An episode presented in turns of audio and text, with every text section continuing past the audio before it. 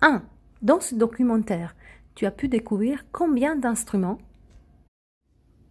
2. C'est quoi le yodel? 3.